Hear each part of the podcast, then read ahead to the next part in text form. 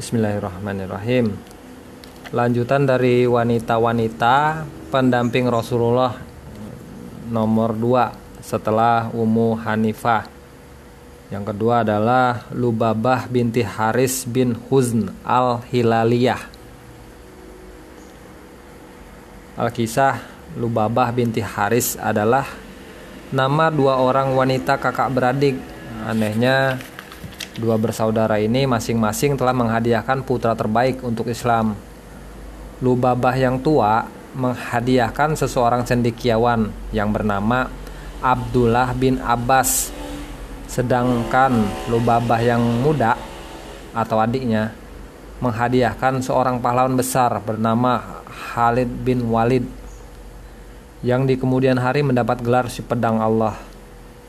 Lubabah muda lebih masyur dipanggil Asma, sedang Lubabah tua lebih masyhur dipanggil Umil Fadel. Umil Fadel. Perihal tingkat ketinggian keislaman dan kesahabatan kedua orang wanita bersaudara ini, para ulama berpendapat ada yang menilai lebih mulia Lubabah yang tua, namun ada pula yang mengatakan lebih mulia Lubabah yang muda.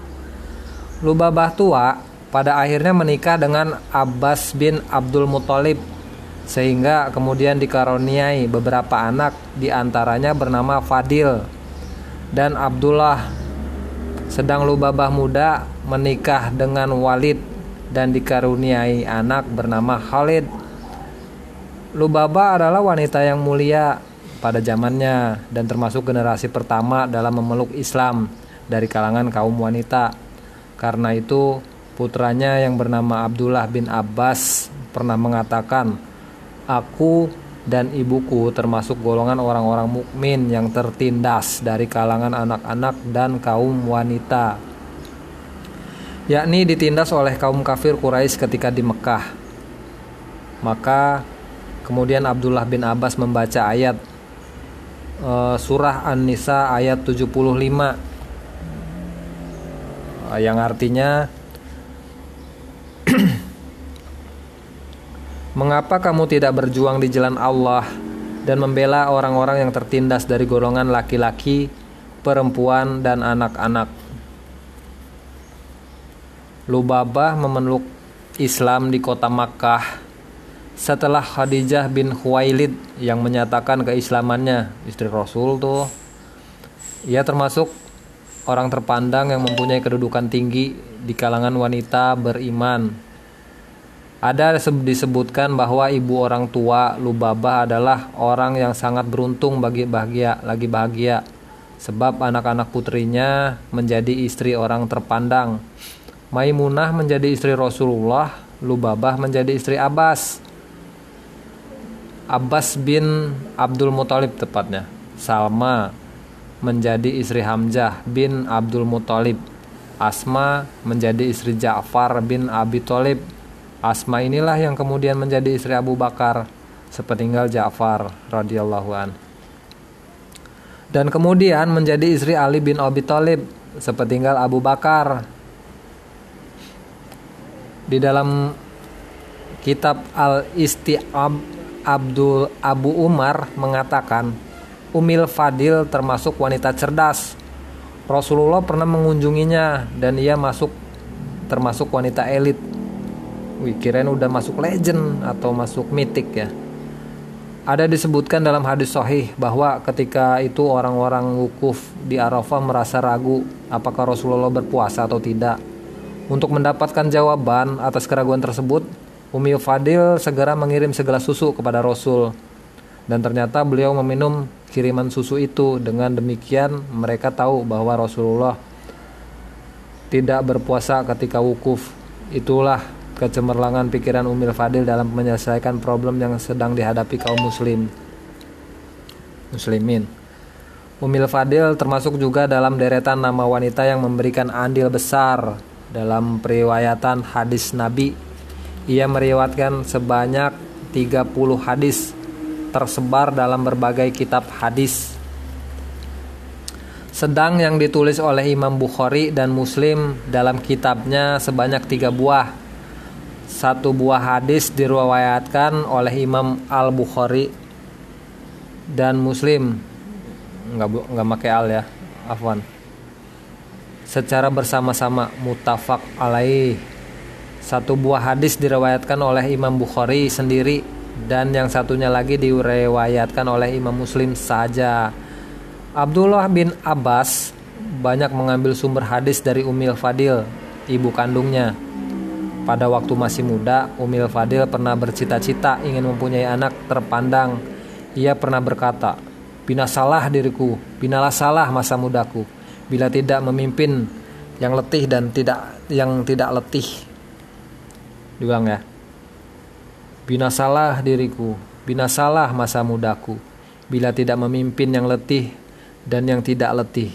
Wih, mantul bro.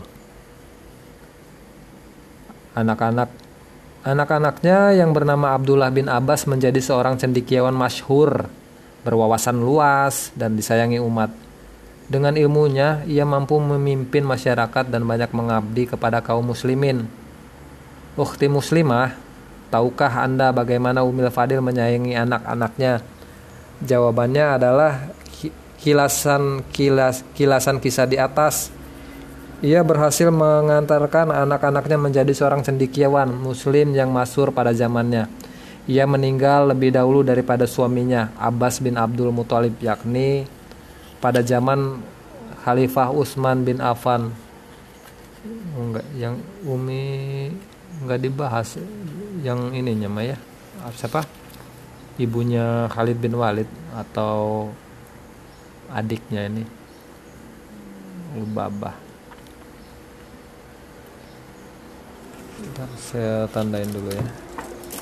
Ceritanya untuk Umil Fadil atau Lubabah ini cuman nyampe sini aja bro.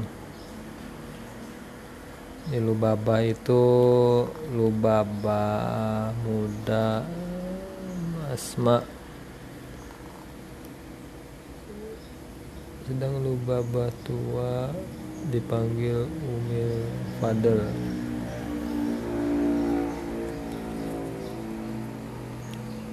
Nah, intinya yang saya tahu yang ditangkap ya yang harus diapal nih Lubabah tua. Eh Lubabah tua. Luba Umi Fadil atau Lubabah yang tua itu punya anak Abdullah bin Abbas. Dan yang muda atau biasa dipanggil Asma itu punya putra Khalid bin Walid Alhamdulillah disambung ya biar bisa 15 menit mungkin yang ketiga Arwa bin Abdul Muthalib. Arwa adalah bibi Rasulullah, saudara kandung dari Safiyah binti Abdul Muthalib.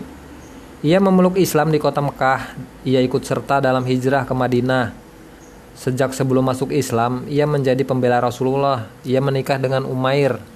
Ali Tariq menyebutkan bahwa eh astagfirullah. Ahli Torik menyebutkan bahwa Kulaib bin Umair menyatakan keislaman di rumah Arkam bin Abil Arkam al-Makhzumi. Setelah mengikrarkan kalimat syahadat, kemudian ia pergi menemui ibunya seraya berkata, Wahai ibu, aku telah mengikuti ajaran Muhammad.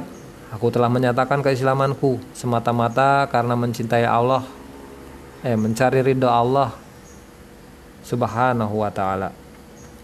Begitu. Arwah menjawab pengakuan anaknya, memang orang yang paling berhak engkau bela dan engkau bantu dalam adalah putra pamanmu, yaitu Muhammad. Demi Allah, kalau sekira aku mempunyai kemampuan seperti laki-laki, insya Allah akan selalu mengikuti dan membelanya. Selanjutnya Hulai ber, berkata, eh berkata, bertanya, wahai ibu, apa gerangan yang menghalangimu untuk mengikuti ajaran Muhammad? Padahal saudara lakimu saudara lelakimu Hamzah telah masuk Islam. Upamannya Nabi nih ya. Jawab Arwa. Perhatikanlah apa yang dilakukan saudara-saudara perempuanku. Padahal aku termasuk bagian dari mereka. Kemudian Kulaib, Kulaib berkata wahai ibu dengan nama Allah aku memohon kepadamu agar engkau berkenan datang kepada Nabi Muhammad untuk menyatakan keislamanmu percayalah atas kebenaran ajarannya serta bersaksilah bahwa tidak ada Tuhan yang pantas disembah melainkan Allah dan Muhammad adalah utusannya. Maka kemudian Arwa pun menyatakan keislamannya di hadapan Rasulullah. Masya Allah. Barakallah fiqh. Setelah memeluk Islam, pembela Arwa terhadap Rasulullah semakin mantap. Ia membela Rasulullah dengan lisan dan perbuatan. Ia mengajukan mengajurkan kepada anak-anaknya untuk senantiasa membela Rasulullah dengan segala kemampuan yang ada serta menganjurkan agar mereka melaksanakan perintah dengan penuh kesungguhan. Panjang, Bro. Oh, tiga halaman. Pada suatu ketika, Abu Jahal beserta beberapa orang kafir pernah ber, pernah hendak menyakiti Rasulullah. Melihat gelagat yang kurang baik, maka kemudian Kulaib bin Umair memukul Abu Jahal. Karenanya, lalu ia ditangkap dengan orang-orang kafir Makkah dan diikat ramai-ramai innalillahi menyaksikan kejadian tersebut Abu Lahab eh, yang juga tokoh kaum kafir lalu memberikan pembelaan terhadap Kulaib bin Umair hingga kemudian ia dilepaskan. Setelah peristiwa itu ada seseorang yang mengajukan pertanyaan kepada Arwa. Wahai Arwa, bagaimana pendapatmu tentang anakmu Kulaib yang telah rela mengorbankan dirinya demi membela Muhammad? Jawab Arwa.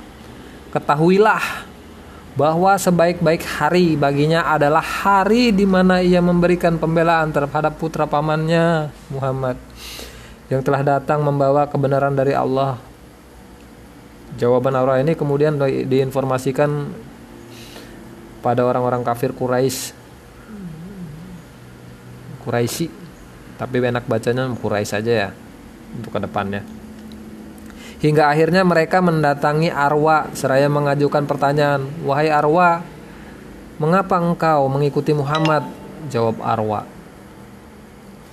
"Apa yang kalian katakan adalah benar. Aku telah mengikuti ajaran Muhammad." Lalu sebagian dari dari mereka menemui Abu Lahab menyampaikan berita tentang masuk Islamnya Arwa.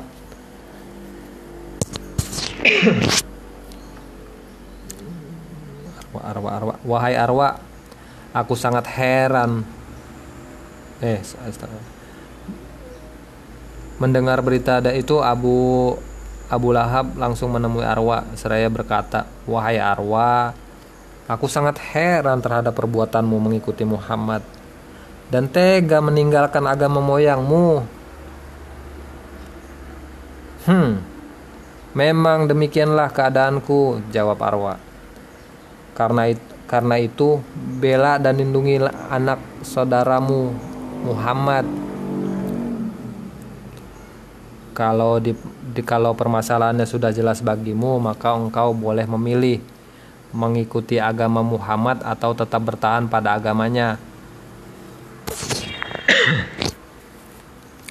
Bila engkau percaya bahwa Muhammad benar, maka aku telah mengetengahkan alasan hingga mengapa aku membela anak saudaramu itu. Mendengar jawaban Arwa, Abu Lahab berang kemudian berkata, "Wahai Arwa, ketahuilah, kami yang berkuasa di negeri Arab. Muhammad datang dengan membawa agama baru. Berarti Muhammad telah berpaling dari ajaran nenek moyang dan ia telah membelot." Hmm. Pada suatu waktu Arwa pernah berkata, Kulaib telah membela putra pamannya yaitu Muhammad saling saling berkasih sayang dalam tanggungan dan harta. Wih, berbagi nih, Bro. Ukti muslimah, bukankah Anda telah melihat bagaimana Arwa bin Abdul Muthalib mengeluarkan buah pikiran yang bermotif yang untuk memotivasi serta memberanikan anaknya membela Rasulullah? Nah, itulah contoh teladan buat kalian. Pada suatu ketika Arwa pernah menangisi ayahnya lalu berkata, "Mataku menangis karena ayah dan menangis memang menjadi hak mata. Aku menangis si ayah karena kelapangan dada dan sifat malunya." Arwa pernah juga menyampaikan pujian kepada Rasulullah. Ia mengatakan, "Ya Rasulullah, Engkau harapan kami. Engkau sangat baik pada kami. Tidak pernah berlaku nista dan kerji. Ukti muslimah. Itulah kecintaan arwah terhadap anak, orang tua, dan kepada Rasulullah. Ia adalah cermin teladan seorang ibu yang telah mengantarkan anaknya berpribadi luhur, ikhlas, membela panji-panji Islam. Dan wanita mulia ini meninggal di dunia pada tahun 15 Hijriah dengan meninggalkan setumpuk keteladanan. Selesai. Alhamdulillah. Assalamualaikum warahmatullahi